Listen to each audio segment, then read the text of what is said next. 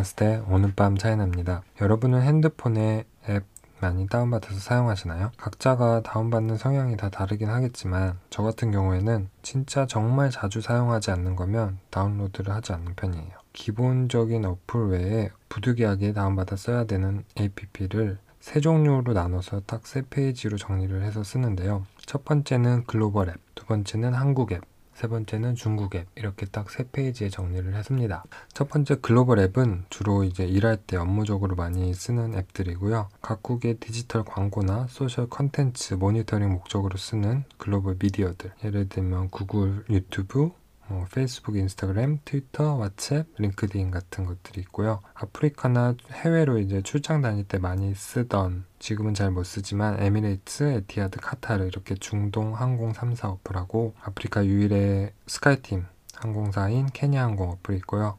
뭐 현지에서 호텔 예약할 때 쓰는 호텔 예약 어플 그리고 현지에서 이동할 때 쓰는 우버 그리고 출장 가서 음식이나 야식, 커피나 이런 것도 주문 배달시킬 때 쓰는 우버이츠 이 정도가 있어요. 어 그리고 환승할 때 공항 라운지 쓸 때 들어가는 그 PP카드 어플이 또 하나 있습니다. 대부분 이제 주로 업무를 할 때나 출장 다니면서 필요한 어플들이죠. 그리고 이런 글로벌 어플들은 사실 중국 국내에서는 잘 사용을 못하기도 하고요. 그래서 한 페이지를 이제 첫 번째 페이지로 따로 빼서 쓰고 있습니다. 항공사 어플이 상대적으로 좀 필요 이상으로 많긴 한데 어, 회사에서 이제 그때그때 비교적 싼 티켓을 끊어주는 바람에 한 세네 개 항공사를 계속 번갈아 가면서 사용을 했어요. 그래서 그때마다 이제 항공사 앱을 쓰기 때문에 다 받아둔 상태고요. 앱을 굳이 사용하는 이유는 음, 온라인 체크인이나 사전 좌석 선택을 가장 많이 하고 앱을 통하면 조금 간편하게 할 수 있죠. 그리고 연착 유무나 뭐 이런 것들을 푸시 메시지로 좀 신속하게 정확하게 받아볼 수 있어서 그 항공사를 이용할 때는 꼭 그 항공 사 앱을 사용을 합니다. 그리고 올해 초에는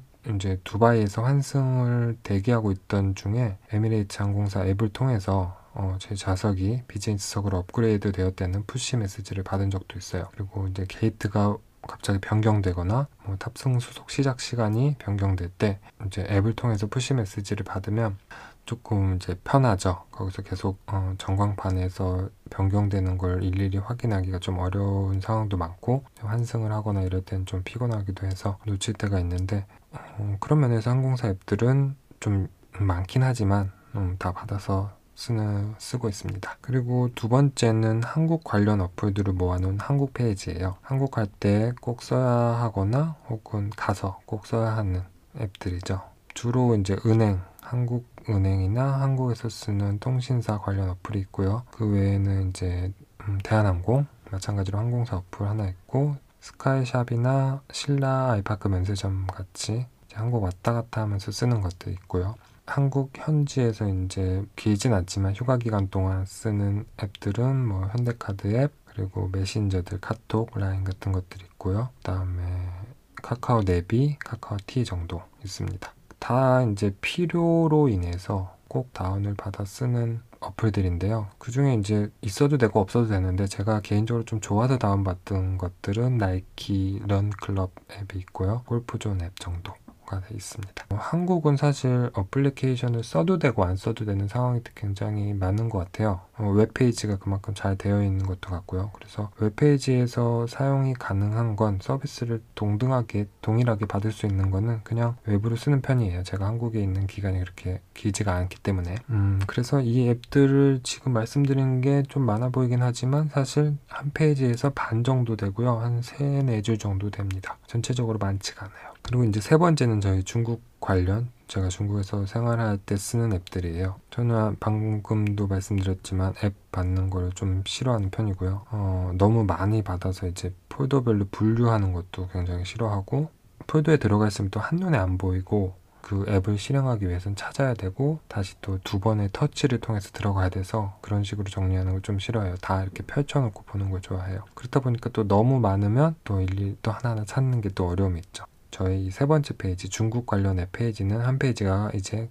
꽉 찼어요. 특히나 이제 중국 앱들은 어, 광고도 좀 많고 느낌이 조금 이제 무거운 느낌이 있어서 가능한 최대한 안 받으려고 하는데 이 세 가지 종류 글로벌 앱, 한국 앱, 중국 앱 중에 제일 많고 복잡합니다. 보기에도. 앞에서는 이제 출장 업무나 뭐 취미나 뭐 이런 식으로 카테고리를 좀 나눠서 분류가 가능한데 사실 중국 앱 페이지는 분류가 잘 안 될 정도로 다양하고 좀 중구난방한 느낌이 있습니다. 일단 간단하게 이 세 번째 페이지 중국 앱 페이지를 설명을 드리면 어, 첫 번째 이제 제가 한치의 망설임도 없이 영순위로 까는 어플이 있는데 그거는 AirVisual이라고 하는 대기질 미세먼지 측정 어플이에요. 저는 매일 아침에 날씨나 뭐 위챗 이런 것보다 미세먼지 수치를 가장 먼저 확인을 합니다. 특히 중국에서는. 그 안에 Air Quality Index라고 하는 대기질 지수가 있는데 이 어플에서는 US AQI와 China AQI를 선택을 할 수 있어요. 저는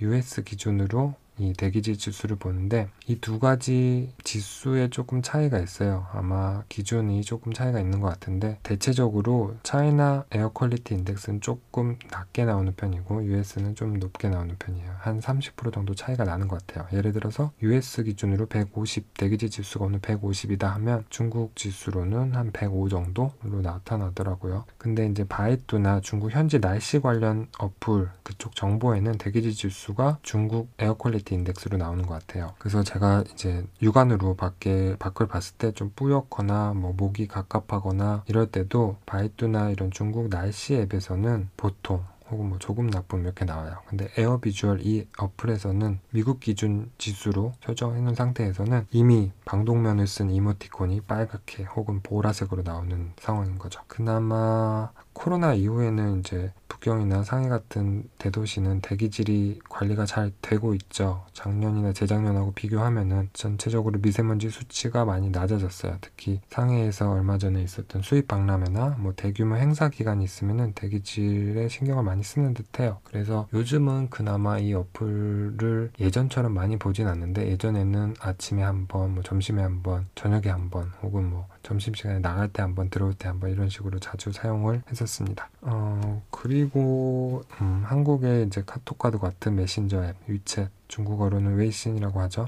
이 위챗과 그리고 좀 업무용으로 나온 이제 기업 위챗이 있어요. 企业微信이라고 정말 어, 지겹도록 많이 쓰고 있습니다. 위챗 전에는 이제 많이 사용하던 예전에 MSN의 copycat이라고도 할 수 있는 PC 기반의 메신저 QQ 모바일 앱도 깔려 있고요. 어, 그리고 코로나 이후에는 이제 회사에서 줌, 뭐 비즈 컨퍼런스 같은 온라인 회의용 어플이 있는데 처음에는 저도 다운을 안 받고 PC로 쓰면서 핸드폰에는 이제 다운을 안 하고 있다가 퇴근 시간 이후나 주말이나 뭐 해외 시장 이제 시차가 있으면 또 이제 저녁 늦게 뭐 이런 식으로 갑자기 생기는 회의들이나 뭐 출근 시간 외에 생기는 회의들이 많아서 어 결국에는 이제 저도 이제 고집을 꺾고 다운을 받았는데 지금은 심지어 회의용 어플만 3개를 깔아놓고 쓰고 있습니다. 연락하는 회의하는 회사별로 뭐 사용하는 앱이 조금씩 다르고 해외에서는 뭐 지역별로 접속 상태가 조금씩 차이가 나서 여기는 뭐 이 줌을 쓰고 저쪽은 뭐 Biz Conference를 쓰고 뭐 이런 식이에요. 그래서 울며 겨자 먹기식으로 다 다운을 받았습니다. 다른 어플들이 많은데요. 서론이 좀 길어져서 시간 관계상 쭉 나열만 해볼게요. 支付宝라고 불리는 알리페이 그리고 중국 현지 통신사 앱들 그다음에 중국 현지 항공사 동방항공 앱 국내 출장용으로 많이 쓰고요. 항공사 앱 플러스 携程이라고 하는 Ctrip 알리 계열의 Ctrip 경쟁 어플인 그 나르는 돼지 직역하면 飞猪 이런 것들 기차부터 비행기 예약 발권하는 어, 어플들이죠. 그리고 大众点评, 한국에서도 많이 알고 계시는 点评, 맛집 등 검색하는 어플이고요. 그리고 현지 은행 어플 몇 개, 중국 주식할 때 쓰는 증권, 중국 증권사 앱, 회사에서 해주는 외국인용 의료보험 관련 앱들, 그리고 스타벅스 앱, 그리고 매번 이제 실물 회원카드를 들고 다니기 좀 귀찮아서 어쩔 수 없이 또 다운받은 헬스장 앱하고 코스트코 앱이 있습니다. 그리고 마지막으로는 내비게이션 앱, 그리고 카풀 할 때 쓰는 어플, 택시 부를 때 쓰는 어플, 대략 이렇게 있어요. 좀 많죠? 복잡하고. 근데 이 중에 제가 좋아서 받은 건 정말 거의 없어요. 대부분은 다 어쩔 수 없이 부득이하게 중국은 특히 외부로는 서비스가 불가하고 오로지 앱을 다운받아야만 서비스가 가능한 어플들이 많기 때문에 사용 빈도가 그닥 많진 않지만 이게 없으면은 정말 무지하게 불편해지는 앱들이에요. 이번 시간도 저희 오늘 밤 차이나 릴레이 토크입니다. 시작도 전에 제가 혼자 말을 너무 많이 했어요. 두 번째 시간이고 두, 번, 두 번째 릴레이 토크 주제는 내가 좋아하는 중국 앱 을 주제로 얘기를 해 보려고 해요. 좋아하는 앱을 소개해야 되는데 저처럼 딱히 좋아하는 앱이 없으면 그냥 자주 사용하는 앱에 대한 소개, 뭐 기능 소개도 좋고요. 앱 내 이제 광고 상품 소개도 좋고요. 이제 마케팅 관련 내용을 조금 넣어서 설명해 주시면 좋을 것 같아요. 저는 누차 말씀드렸듯이 특별히 좋아하는 어플은 당연히 없고요. 그나마 제 주식이 조금 오를 때 증권사 앱이 사랑스러울 때가 있고요. 반대인 경우도 많죠. 그리고 스타벅스 앱에서 이제 무료 쿠폰 같은 거 하나씩 받으면 조금 이제 정이 가는 정도.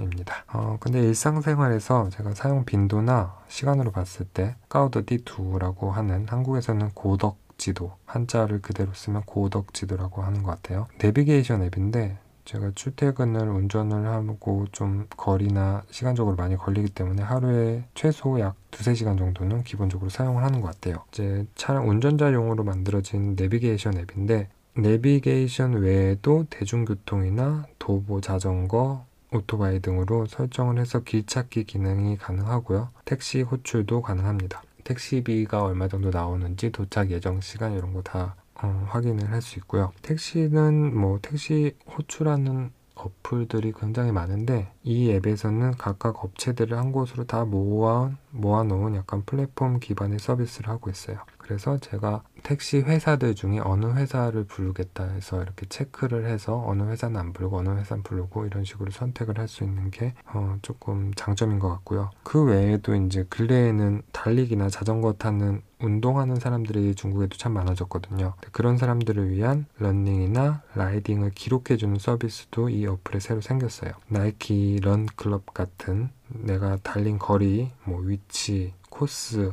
속도, 나의 페이스 이런 것들을 확인할 수 있고요. 저장을 해둘 수가 있더라고요. 어, 저는 주로 이제 운전하면서 내비로 제일 많이 활용을 하는데 길 찾기 외에도 차량 운전자들을 위한 주유소 검색, 근처의 식당 위치, 뭐 메뉴, 가격, 소비자 평점까지 약간 따종 디 엠핑 같은 식의 서비스도 있고요. 지도를 베이스로 한 서비스를 이제 다방면으로 확장을 하고 있는 것 같아요. 특히 이제 이 가우더 D2가 알리 계열이다 보니까 알리페이인 이 쯔푸바오 연계 기능이 있어서 좀 전에 택시 호출 같은 경우에는 어, 택시를 불러서 타고 내리면 돈을 안 내고 내리면 자동으로 이제 쯔푸아를 통해서 결제가 되고요. 관련 명세표나 영수증 같은 거는 앱에서도 확인이 가능하고 어, 신청을 하면 전자메일로도 받아볼 수 있어요. 당연히 그런 불만 접수 이런 것들도 앱을 통해서 할 수 있고요. 특히 이 앱은 저는 주중에는 이제 내비게이션으로 많이 쓰고 주말에는 자전거를 탈 때 종종 사용을 하는데요. 자전거로 어디로 이동을 할 때 자전거 내비게이션이 아주 잘 돼 있어요. 마찬가지로 거리나 도착 예정 시간, 중간에 이제 신호등 개수 정도가 나와 있고요. 심지어 중국에서는 이제 전동차라고 불리는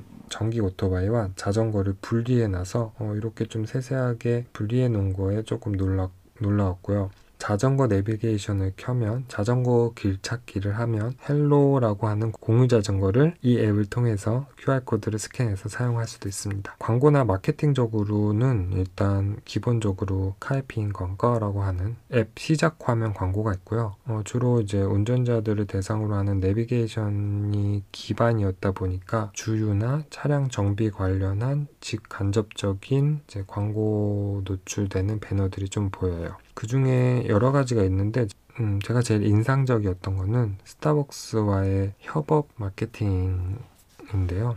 쇼핑몰이나 공항이나 이런 번화가 거리 같은 곳을 제가 목적지로 설정을 하면은 도착지에 스타벅스가 어디 있고 도착 시간에 맞춰서 미리 커피를 주문하거나 배달할 수 있는 안내 배너가 같이 보여집니다. 매장 오픈 시간에만 적용이 되고 제가 주변 지인들하고 같이 이제 핸드폰으로 어, 테스트를 해본 결과로는 스타벅스 앱이 깔려 있거나 알리페이, 支付宝를 통해서 스타벅스에서 결제한 적이 있는 아이폰에 주로 노출이 되는 것 같더라고요. 그리고 이제 오픈 시간이 아닌 경우에는 나오지 않, 고요 당연히. 저녁 시간에 밤 시간에는. 어, 이게 왜냐면 전체적으로 알리 계열의 연계성과 관련이 있는 것 같은데요. 스타벅스는 사실 배달이 되지 않는데 중국 에서 배달 서비스를 시작을 했어요 근데 그 사업 배달 서비스의 파트너가 알리 계열의 饿了么라고 하는 배달 서비스였죠. 배달 앱이기도 하고요. 그래서 스타벅스와 알리가 협업을 하면서 支付宝로 결제할 수 있는 기능, 얼러마로 배달할 수 있는 거. 그리고 당연히 알리 계열의 지도 앱인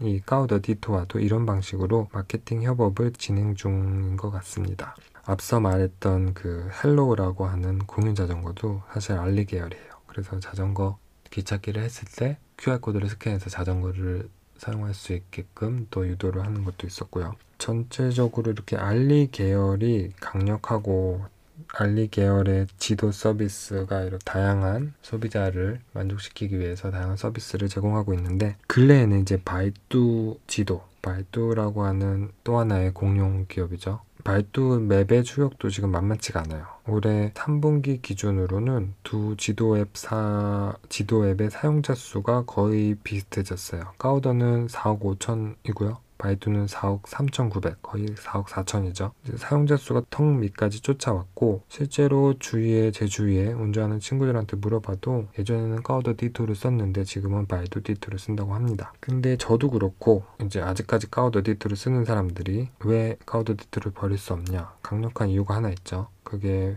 바로 린즈링 voice입니다. 많이들 보셨겠지만 중국 영화 적벽대전의 주유의 아내인 소교 역으로 나왔던 중화권 배우고요. 특징은 뭐 수려한 외모와 큰 키와 은쟁반에 옥구슬 굴러가듯 한 청아한 목소리로 운전자들에게 길을 알려주는 누나죠. 차가 막혀도 조금 덜 짜증이 나고 길을 헤매도 조금은 위로가 되는 이제 린즈링의 내비게이션 안내 멘트를 듣고 있으면 어느새 저도 모르게 좀 안전운전을 하고 있습니다. 린즈링 외에도 어, 주성치나 뭐 중화권 남녀노소의 스타들의 음성을 내비게이션 안내음으로 설정을 할 수가 있어요. 근데 이런 것들 이제 바이두에서는 지원하지 않는 기능이죠. 아직까지는.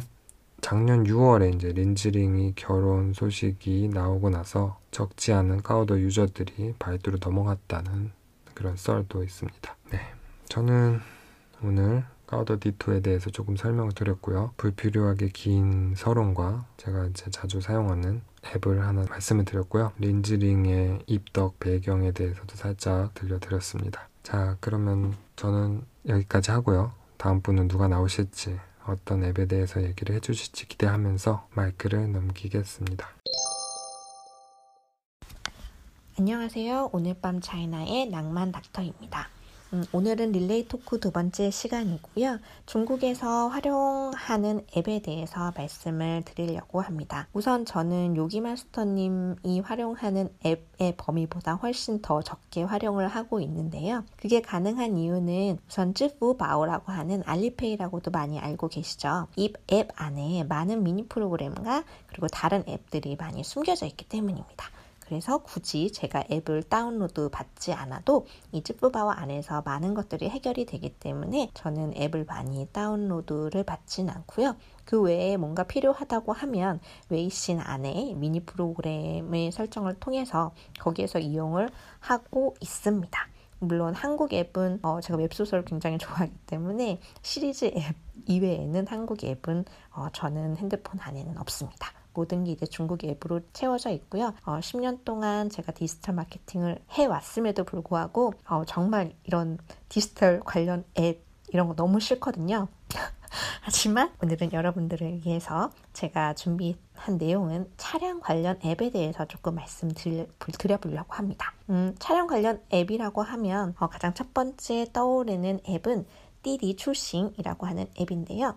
음, 많이 알고 계실 거예요. 어, 중국에 오셨을 때에 택시를 부르거나 아니면은 택시와 비슷한 콰이처라든지 쭈안처 즉 어, 차량 브랜드가 막 엄청 좋지는 않지만 일정 기준 이상의 어, 경험치를 획득을 한 사람들에 대해서 이제 콰이처나 쭈안처의 기준이 나눠지게 된다고 보시면 됩니다. 뭐 그거 외에도 뭐 6명 이상의 밴이라든지 그런 것들도 부를 수 있죠. 참고하시면 될 것 같고 사실 이렇게 많이 활용하는 다처 즉 차를 부르는 행위 이외에도 이사시의 화물차라든지 아니면 대리운전이라든지 아니면 요즘엔 특히 심부름 배송을 해주는 파워트웨이라고 하는데 뭐 A 지역에서 B 지역까지 해주세요 라는 것도 띠디 출신 안에서 모든 것이 가능합니다. 제 친구는 파워트웨이를 굉장히 많이 어, 활용을 하는데 예를 들면 어, 회사에서 어, 그러니까 내 회사에서 한 문서를 내 집으로 갖다 줘 이렇게 입력을 하게 되면은 그 안에서 심부름꾼이 제 회사로 가서 그 문서를 가지고 저희 집에 배송을 해주게 됩니다. 이런 서비스도 사실 알고 계시면은 훨씬 더 어, 중국에서 편안하게 생활을 하실 수 있을 거라고 생각이 듭니다. 이게 이제 제일 유명한 띠디 출싱이었고요. 요새에는 띠디 출싱 이외에도 어, 굉장히 떠오르는 띠다 출싱이라는 게 있습니다. 띠다 출싱은 물론 띠디 출싱과 격차가 큰 2위라고 보시면 되는데요. 요새 띠다 출싱이 뜨는 이유는 이제 IPO라고 하는 기업 공개를 준비하는 동시에 거래소 상장을 예정에 있기 때문입니다. 물론 어, 저희가 좀 생각을 해보면 지난해 중반이었죠. 우버의 상장 결과가 약간 기대 이하의 성적을 보이면서 차량 공유 이런 업계 전반적으로 투자 분위기가 경색되는 경향이 있었던 것 같아요. 근데 이제 띠다 출싱은 그럼에도 불구하고 지금 이런 것들을 준비하고 있다라는 게 사실 굉장히 대단하다고 생각이 들고요. 어, 띠다 출싱이 제가 생각할 때 가장 어, 대단한 점은 띠디 출싱이 이렇게 인기가 많았음에도 불구하고 지금 후발주자로 들어온 데 있습니다. 사실 어, 후발주자로 들어온 것에 대한 이유는 어, 띠디 출싱이 2018년이죠. 그 이후로 많은 사건 사고들이 많았습니다. 예를 들면 뭐 어, 기사가 성폭행을 했다라든지 아니면 승객을 피살시켰다든지 이런 사건 사고들의 여파로 어, 많이 흔들렸고 그 흔들리는 과정에서 띠띠 출싱에 대한 안일한 대처라든지 허술한 안전 안전장치라든지 이러면서 이제 여론의 비판이 커져서 음, 띠다 출싱이라는 앱이 나왔다고 보시면 될 것 같습니다. 띠다 출싱은 간단하게 말해서 띠디 출싱보다는 약간 카풀 에 조금 더 중점이 둔 앱이라고 생각이 들고요. 어, 띠다 출신 같은 경우에는 아무래도 어, 이런 기사보다는 소비자와 소비자의 연결에 조금 더 중점이 되고 있기 때문에 광고적으로 봐도 어, 띠디 출신보다는 훨씬 더 광고의 활용도가 높습니다. 띠디 출싱은 사실 요기 마스터님도 잠깐 말씀을 드렸지만 어, 카이핑이라고 하는 오프닝 광고 한 3초 대략 3초 정도 될 것 같아요. 3초에서 5초 정도의 오프닝 광고만이 있다면 嘀嗒出行 같은 경우에는 H5라고 하는 저희가 이제 간단하게 할 수 있는 디지털 이벤트들도 가능합니다. 물론 다 띠디 출싱이나 띠다 출싱은 이제 차주 관련의 targeting이 이미 되어 있는 앱이기 때문에 차와 관련된 차량 메이커라든지 아니면 차 안에 있는 주변 제품, 뭐 예를 들면 엔진 오일이라든지 타이어라든지 많은 것들이 있겠죠. 그래서 이런 주변 제품들이 이제 광고주가 돼서 광고를 많이 투입을 하고 계십니다. 예를 들면 뭐 엔진 오일을 예를 들어볼까요? 엔진 오일을 예를 들면 아 나는 이 엔진 오일을 이제 차주로 대상으로 이 엔진 오일을 사시면 사시고 난 뒤에 영수증을 저에게 보내주시고 그러면 어, 저희가 뭐 추첨을 통해서 뭐 100원의 红包를 드립니다. 예를 들어 100원의 쿠폰인 거죠. 100원의 红包를 드립니다라고 했을 경우에 어, 그 홍보를 받은 이후 이 앱 안에서 사용을 가능하게 할 수가 있습니다. 그러면 H5 이벤트를 했을 때에 그 한 뒤에 이런 뭐 홍바오의 계산이라든지 이거는 이제 이 앱 안에 매체 안에서 하게 되고요. 이거에 대한 이제 광고 위치를 광고주가 사시면 되는 이런 형식으로 운영이 되고 있습니다. 어, 여러분 중에서 뭐 마케팅 담당자신데 그게 촬영 관련의 마케팅 담당자라고 하시면 이런 차량 관련 앱을 어, 활용을 많이 하시는 것도 저는 훨씬 이미 targeting이 들어간 있는 앱이기 때문에 훨씬 좋을 거라고 생각이 듭니다. 이 두 가지 앱 외에는 어, 뭐 차량 위반 딱지 확인이나 뭐 그런 지불 관련된 앱들이 많이 사용을 하고 있고요. 각각의 차량 메이커라든지 아니면은 택시 회사에서 만든 앱들이 그 외에도 많이 성행을 하고 광고적으로 봐도 이분들과 아예 어머 어, 협업을 통해서 마케팅을 활동을 할 수도 있습니다. 다만 띠디 출신과 띠다 출신이 아예 업계 1, 2로 너무 큰 포션을 차지하고 있기 때문에 어, 이런 앱들은 음, 조금 이제 약간 보조적인 의미로 약간 뭐 信息流 광고라든지 native 광고로 활용을 하셔도 좋을 것 같습니다. 어, 어, 밤이라 진짜 너무 숨찬다. 그럼 안녕. 안녕하세요. 오늘 밤 차이나 김프로입니다. 오늘은 요기 마스터님과 낭만 닥터에 이어서 바톤을 이어받았는데요. 어렵네요. 주제가 저는 고민을 많이 했습니다. 선호하는 앱이라고 해서 아 당연히 나는 자기 개발 아니겠어? 이러면서 딱 켜봤더니 웨이 微信이죠. 위챗이 당연 1등. 그리고 두 번째가 일주일에 8시간이나 할애한 게임이더군요. 저의 정체에 대해서 깨닫는 좋은 시간이었습니다. 저는 사실 앱을 사용할 때 지금 사용하는 폰이 테라바이트예요. 그래서 다 다운로드를 받아요. 제 취미 생활이 이 앱은 도대체 뭐 어떻게 UI를 구성했는지 메뉴가 뭐가 들어가 있는지 광고 자리는 어디 있는지 이렇게 보는 게 취미 생활이기 때문에 일단 받아놓고 보고 어, 음, 안 쓰게 되면 또 뭐 한 달에 한 번, 1년에 한 번 정리를 하게 돼요. 지금 테라바이트를 쓰다 보니까 정리하는 주기가 조금 길어지긴 하네요. 그래서 쓸데없는 쓰레기들이 많긴 한데 주로 쓰는 앱은 아무래도 바탕화면 15개 딱 깔아놓고 쓰거든요. 그 중에서 중국 앱은 물론 이제 微信이 있고요. 그 다음에 두 번째는 택시 불러서 타고 다니는 滴滴. 그 다음에 공유 자전거 타고 다니는 美团. 어, 내비게이션 앱, AMap이죠. 高德를 깔고 있어요. 오늘 사실 얘기해 볼 건 그 앱들 말고 허마에 관한 얘기인데요.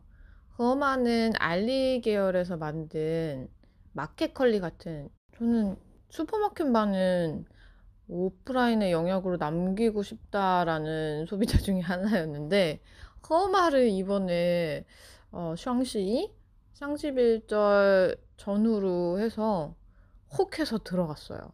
그 후로 정말 계속 쓰게 되더라고요. 대체 어떤 마케팅이었길래 저같이 망설이고 신뢰하지 않았던 고객을 신규 고객으로 끌어들일 수 있었는지 그것을 소개해 드리려고 합니다. 처음에 허마에 대해서 새롭게 본 거는 오프라인 매장을 방문한 후였어요. 갔더니, 어, 나는 그냥 뭐 별, 비싼 것만 파는 줄 알았는데, 일반적으로 먹는 야채들도, 음, 가격이 괜찮구나. 그리고 더 놀랐던 거는 한국 홍천루? 상해는 홍천루죠? 거기까지 가지 않아도 이제 한국 음식을 다 쇼핑할 수 있겠구나. 고추장, 된장, 뭐 어묵, 떡볶이 뭐 제가 먹는 건 다 있으니까요. 그런 거를 full stack strategy라고 하는데 그 상품이 전부 다 있는 거죠. 뭘 찾든 다 있어 이런 거죠. 그럼 앱 마케팅에서는 사실 신규 유저를 유치하는 것 외에 어떻게 하면 MAU, DAU, 그러니까 monthly active user죠. 어, 이 사람이 진짜 다운로드 받은 후에도 계속 사용을 하게 만들 거냐라는 고민을 하게 되는데 쌍십일절 전에 했던 게 4주간 계속 쇼핑을 하면 너한테 공짜로 뭐 바나나도 주고 귤도 주고 누구나 좋아할 만한 그런 과일이나 간식거리들을 선물로 주겠다. 총 가격은 뭐 68원인데 지금 2원만 내면 이 도전에 참가할 수 있다. 요거를 보고 제가 들어갔어요. 이 챌린지를 정리해보자면 1. 어, 매주 신규 주문이 나올 수 있게끔 유도한다. 두 번째, 그렇게 함으로써 어, 쇼핑하는 허마에서 쇼핑하는 습관을 만들어낸다. 세 번째, 유혹할 때는 확실한 미끼를 던져라. 2원에 68원의 상품을 총 얻게 된다면 30배지 않습니까? 근데 참여하다 보면 한두 번은 챌린지에서 빠져가지고 실질적으로 제가 가져갈 수 있는 상품 가격은 한 30원에서 40원 정도 되더라고요. 그래서 고객이 볼 때는 굉장히 큰 혜택이지만 마케팅을 집행하는 쪽에서는 고객이 느끼는 가치에 대비해서 들어가는 예산이 적다라고 볼 수 있겠죠. 허마도 지금 다른 온라인 슈퍼들이랑 많은 경쟁을 하고 있는데 그 중에서도 단연 1위를 지킬 수 있는 거는 full-stack strategy 상품이 많다. 정말 많다. 두 번째, 여느 슈퍼나 다름없이 프로모션을 잘 하더라고요. 필수 식료품의 경우에는 음, 슈퍼 조그만 구멍가게 시장에서 사는 것보다 경쟁력 있는 가격을 내놓더라. 또 배달 서비스. 내가 원하는 시간에, 내가 선택한 시간에 배달을 해준다. 그것도 무료로. 하루에 한 번은. 이렇게 강력한 상품 전략, 가격 전략, 프로모션 전략, 서비스 전략까지 잘 갖추고 있어서 정말 4P로 분석해봐도 참 손색이 없는 것 같습니다. 요즘 중국 본토 마케팅이 이렇게 잘하고 있답니다. 훌륭해요, 훌륭해요. 자, 그럼 오늘도 좋은 밤 되세요. 안녕하세요. 어플 이야기의 마지막 주자 도프로입니다. 앞에 세 분의 녹음을 듣고 저는 제 어플 다운로드 습관이랑 관리하는 방식이 좀 충격적이라는 사실을 알게 됐어요. 어, 저는 김프로님처럼 테라바이트 용량의 핸드폰을 사용하는 건 아니지만 그래도 애플에서 가장 큰 용량의 핸드폰을 사용하고 있거든요. 그러다 보니까 어, 사진 저장하는 것도 그렇고 어, 어플 다운로드 받는 것도 그렇고 사실 거리낌이 별로 없어요. 오늘 아침 출근길에 어플 개수를 세봤는데요. 첫 페이지에만 141개의 어플이 있더라고요. 총 4페이지로 제가 핸드폰 화면을 구성을 해놨으니까 아마 500개는 넘을 것 같습니다. 물건은 굉장히 잘 버리는 편이거든요. 근데 어플은 그렇게 삭제하기가 꺼려지더라고요. 귀차니즘 성격 탓인지 어떤 정보를 찾으려고 할 때 그 어플이 없어서 다시 다운로드하고 로그인하고 하는 작업들이 싫어서 저는 다 다운로드를 해서 사용하는 편입니다. 제 어플 다운로드 습관을 하나 말씀드리자면 어, 저는 어떤 기능이 어플이 필요할 때 많게는 뭐 10, 10개 넘게까지도 어플을 다운로드 받아요. 그래서 안에 들어갔을 때 무료인지 아니면 7일간만 무료인지 7일 지나서 자동으로 과금이 되는지 등을 먼저 확인을 하고요. 그 다음에 어, 이메일 주소를 등록을 해야 되는지 아니면 SNS 계정으로도 연동이 되는지 등을 보게 돼요. 만약에 SNS 무료이고 SNS로도 연동이 된다 했으면 이제 살아남는 어플이고요.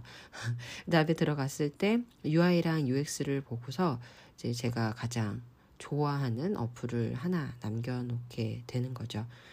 어, 그래서 저는 어플 어쩔 땐 정리를 못하니까 아직까지도 지난번에 다운받았던 뭐죠? 어, 그 영상 편집하는 어플이 있는데 아직도 8개가 남아 있어요. 아직 정리를 못한 거죠. 제가 이렇게 게으르답니다. 자, 이제 릴레이 주제로 돌아와서요. 여러분께 오늘 소개해드릴 어플을 골라야 하는데요. 저도 김프로님처럼 설정에 들어가서 screen time을 한번 확인해 봤어요. 근데 정말 충격적이었어요. 핸드폰에 이렇게 기본적인 욕구만 보이는 사람도 없을 것 같습니다. 어, 1위는 아마 많은 분들이 똑같을 것 같아요. 위챗이고요. 중국에 계시다면 그리고 또 어, 어, 위챗으로 업무를 보시는 분이라면 특히나 당연히 단연 압도적으로 위챗의 사용 시간이 많을 것 같고요. 어, 위챗은 워낙 할 얘기가 많은 어플이다 보니까 이거는 저희가 나중에 한 회로 구성을 해서 따로 얘기를 하기로 했으니까 이건 넘어갈게요. 그 다음에 2위는 타오바오였어요. 어, 얼마 전에 광군절과 12.12 수영살이 있었죠. 제가 그 이벤트 시작하는 전날에 보통 3시간에서 4시간씩 쇼핑을 했었던 것 같고요. 그래서 올해도 또, 또 많이 썼습니다. 어, 세 번째는 어, 넷플릭스였어요. 넷플릭스는 한국에서도 이미 뭐 많이 사용하시는 어플이기 때문에 이 어플에 대해서는 뭐 굳이 얘기는 하지 않고 넘어갈게요. 그 다음에 4위는 어떤 어플일까요? 저는 정말 어이가 없었어요. 정말 예상도 못한 어플이었어요. 이 4위 어플이 뭐였냐면 바로 음식 배달 서비스 어플인 얼러마였습니다. 어, 변명을 해보자면 이렇습니다. 저희 회사는 마리조아 와이탄 근처 어, 난징 동네에 있는데요. 정말 점심에 먹을 게 없습니다. 그래서 저희 회사 직원들은 어, 모두 배달을 시켜서 본인 자리에서 혼자 점심 식사를 하는데요. 저도 뭐 이제 혼자서 먹는 걸 좋아하고요. 뭐 직원들과의 관계가 살짝 몸이 건조한 것이 괜찮습니다. 어, 배달을 시켜야 하다 보니까 미리 주문을 해야 점심시간에 늦지 않게 물건을 받고 또 식사를 할 수 있기 때문에 보통은 10시 반서부터 이제 고민이 시작이 되고요. 그래서 제가 추측한 결과는 아마도 10시 반에 제가 어플을 켰는데 그러고 나서 회의가 잡혔다든지 아니면은 급한 업무를 처리하다가 screen time이 높아졌다라는 약간은 시시한 결론을 내렸습니다. 어, 저에게 충격을 안겨준 얼러마. 저는 오늘 이 얼러마 어플에 대해 잠깐 얘기를 해볼까 합니다. 얼러마는 2008년도에 런칭이 됐어요. 상해 교통대학교 석사생이었던 창립자가 밤에 공부를 할 때마다 출출한데 그래서 야식 생각이 절실한데 이걸 누군가가 빨리 배달을 해줬으면 좋겠는 거죠. 바로 이런 점에 착안을 해서 어플을 런칭을 했고요. 그 이후에는 30분 이내 배달이라는 그 사명을 가지고 서비스를 제공해 왔습니다. 그 이후 2년 뒤에 메이토안이 이제 런칭이 되고요. 그 이후에 바이도와이마이가 이 배달 업계에 도전장을 내밀죠. 그러다가 2017년도에 얼러마는 바이도와이마이를 인수를 하게 되면서 이로써 메이토안과 얼러마 두 업체의 어, 경쟁으로 배달 어플 시장은 이제 정리가 됐죠. 메이토안은 얼러마를 인수하기 위해서 90억 달러를 제안을 했었다고 하더라고요. 그런데 얼러마 설립자는 이 제안을 받은 다음에 곧장 알리바바로 가서 딜을 했다고 해요. 그래서 최종적으로 알리바바가 5억 더 얹어서 95억 달러의 얼루마를 인수하게 됐다고 합니다.